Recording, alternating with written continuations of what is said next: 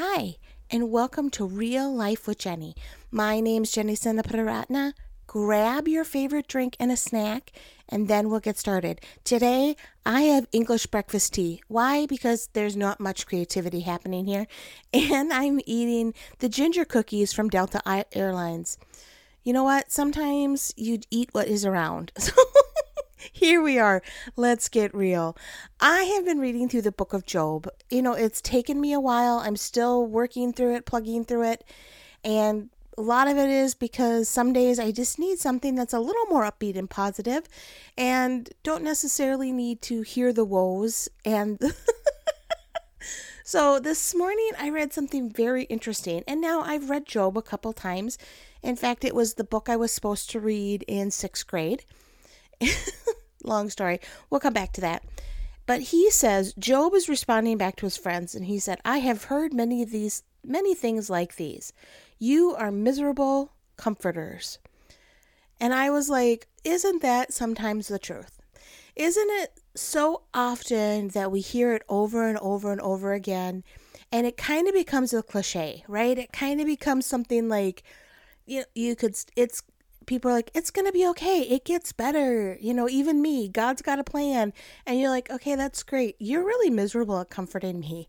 And I just find that really interesting because Job is so raw and real in the book of Job. I know that his entire world is destroyed. And it is so intriguing to me that his friends are like, you know what this is this happens to everybody the, the the things that they're saying are not necessarily things I wouldn't say myself, which is kind of convicting because we're really hard on his friends, right? We're really like, oh, horrible friends.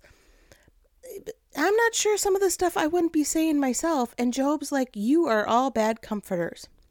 and I'm like, yeah, that's very true so often we are just in a space of sick and tired of hearing the same thing over and over and over again. So today, my sister actually came over this morning and she does um, school readings. So she goes in and reads books to preschoolers around our area and she dresses up in costumes. Now, you're like, what does this have to do with Job? Oh, just wait, we'll get there. so she today came to my house dressed as a scientist because she's going to do a big theme this summer with science and do a bunch of like fun hands-on things for the kids and read books to them and get them excited about science. And she asked me to take the pictures. Now, the one thing that for me, I hate having my picture taken. I wish I could see a, a you all raise your hands that yes, I have like I don't mind a selfie because I control how they look. But when other people take my pictures, I'm like, who did you take a picture of? What? This is not me. This is not what I look like. And then I get very depressed. To be completely honest, it's so frustrating because it's all about the angle. It is all about the way you are positioned and the way your body is standing and the way your chin is jetting the right direction and it is all about the light and all those pieces really play into how a picture turns out. And I we set up a little area that had like a lab coat hanging on the wall and a little volcano behind her, um, like one of those little clay volcanoes that she uses, you know, and just I stood on a chair because my sister's a smidge taller than I am. I'm actually the shortest. I've heard that before. I've heard like the oldest is the shortest. Yep, that's me. Um, by quite a bit, actually. but I so I stood up on a chair and I was taking pictures of her and moving her head one way and then making sure the light hit it another way. And it was all about the perfect angle. And that is the truth with friendships too. It is sometimes about people are coming at you and giving you advice from a certain angle and giving you um, words and what they would call encouragement from an angle that is just not working for you. And I want you to feel comfortable to drop it on the ground and let it go. I want you to feel very comfortable that really the only comforter that really knows what's going on in your life is God and the Holy Spirit. That is the only person that really fully understands which angle you're coming at life with. Your hurts, your pains. Other people try. And so often it can actually be more hurtful, the things that people say.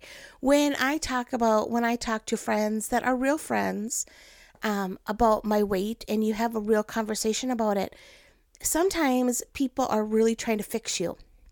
In fact, just me saying this on the podcast, I will guarantee that I will have many people sending me new things that I can do to lose weight.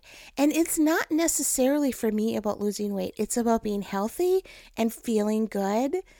And people come at that from different perspectives because different people have different problems with their weight. Some people it's motivation, some people it's your metabolism, some people it's your the chemicals in your body.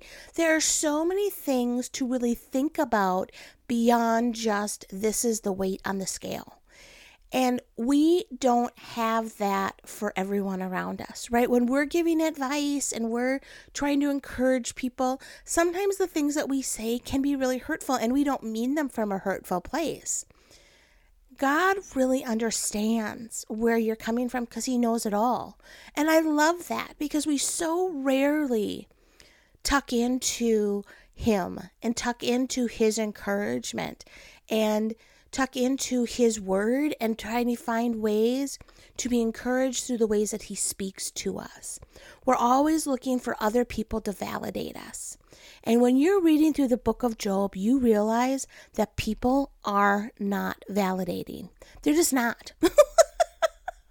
you may get some likes on social media and feel really good one day about something, and the next day, someone takes you down. So let me give you a little example in my own personal life.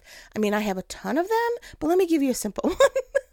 So I have the little symbol for this podcast that is the shoe with the piece of gum. And it is so representative of who I am because I am the person that loses their keys, steps in gum, like if it can go wrong, it seems to go wrong kind of like that is just real life. And so that is one of my favorite things about this podcast. Like I may not do a great podcast some weeks and it may be crazy and you know, I don't have music and all those things, but I love the picture that we have for the podcast. And so I actually shared it on my social media, and someone came on and was like, I hate this picture. It makes me angry every time I see it. And, you know, just kind of blasted it, which was fine. Like, that was their opinion. And I know they were trying to be themselves and be funny and you know because it irritated them because they step in gum a lot or whatever. I'm not real sure what the real issue was but it was that moment of oh wow i really can't please everyone you know no matter how much you love something, someone is not going to like it. And someone is going to tell you they don't like it. And there is going to, trying to find validation outside of God is not going to happen. No matter how much you're looking for it, you're not going to find validation from a spouse, from your children, from your family, from your friends, from social media. You're just not going to be validated to the point that you really need to be validated. Now, maybe you're doing great with that. Me, not so much. I have really bad days where I'm like, why do I even get out of bed days? You know, you're like, of course you do get out of bed. Well, you try. Um, you have those days and you're like, I just don't know what my purpose is. I don't feel like I'm making a difference. I, what do I do with my life? Like, dinner was horrible. the house is a mess. The dog is so disobedient. Like, everything in my life, some days just feels like it's falling apart. And I know those are very trivial things compared to what you're dealing with. But sometimes your life is crumbling around you and you're looking for validation. And you're looking for someone to say, You got this. You got this. And yes, you do need friends around you that will send you a text and say, Hey, hun, praying for you today.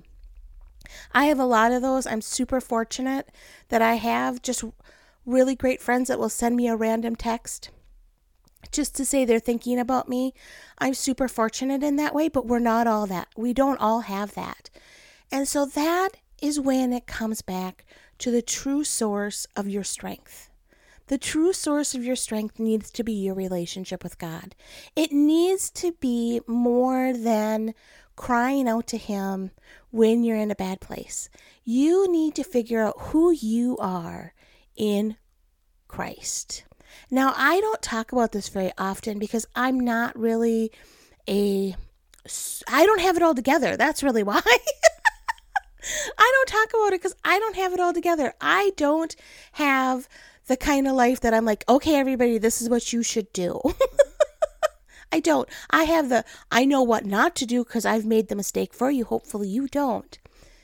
But when you're digging into the Word of God, even when you do one of the most spiritual things in my mind and you Google Bible verses, because I've heard of a Bible verse and I have it memorized, but I'm not 100% sure where it's found and I want to know what it really means.